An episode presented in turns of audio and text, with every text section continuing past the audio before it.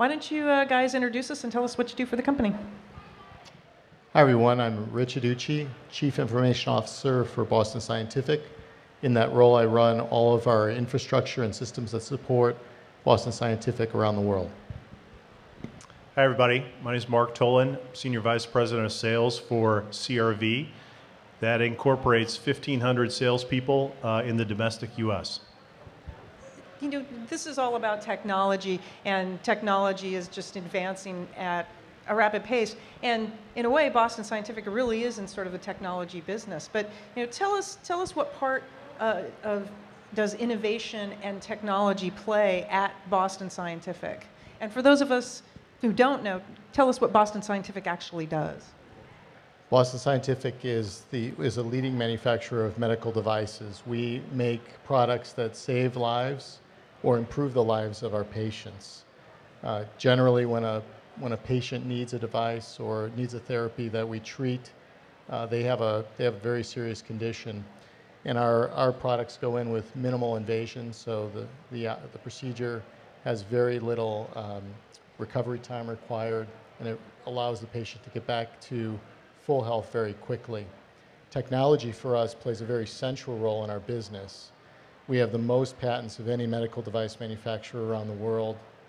And when you look at our business around medical device, just a few years ago, the products that we have on the market really weren't possible. So innovation around technology is vital to us and the success of our ability to meet our mission of extending and improving the life of our patients. Great, and uh, tell us what you're most proud of in your in your industry. Yeah, I think the impact on patient lives is critical to the success of Boston Scientific. Uh, we have a true passion for improving uh, patient outcomes in every single thing we do, um, no matter if it's on the product line where we're making the product to when we're in the case uh, helping the, the physician uh, implant the device uh, or program the device uh, for the betterment of that patient's care. You guys really are in the business of saving lives and doing it, doing it safely. Uh, can you tell us also about sort of your global reach and, and where you are throughout the world? Yeah, we're a global company. We employ approximately 25,000 people uh, around the world. Uh, obviously, we're based here in Boston, in Boston, Massachusetts, um, but we have headquarters uh, throughout the uh, world, including Europe, Japan, the emerging markets such as uh, Singapore, India, China, as well as here in the uh, in the United States and South America. What changes have you sort of noticed, uh, especially in uh, new technology trends? What are, the, what are the most important ones for you to track right now? Well, I think in terms of what's most important for us, what's happening in our, in our world and really in any industry is the world's getting so much smaller and speeding up so quickly. So innovation around technology permeates around the world very quickly and our need to be able to respond to um, those changes, bring new innovation to the marketplace is so important uh, because of our mission to save lives.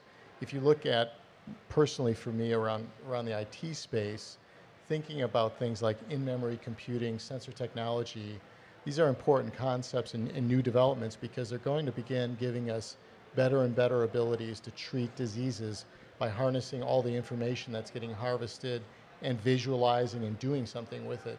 Things that we may already have in storage in terms of memory, uh, soon we'll be able to actually harvest that and learn more and more about diseases and innovate more. So you're going to see speed increase even faster because we won't have to guess the right questions to ask. The data will begin talking to us.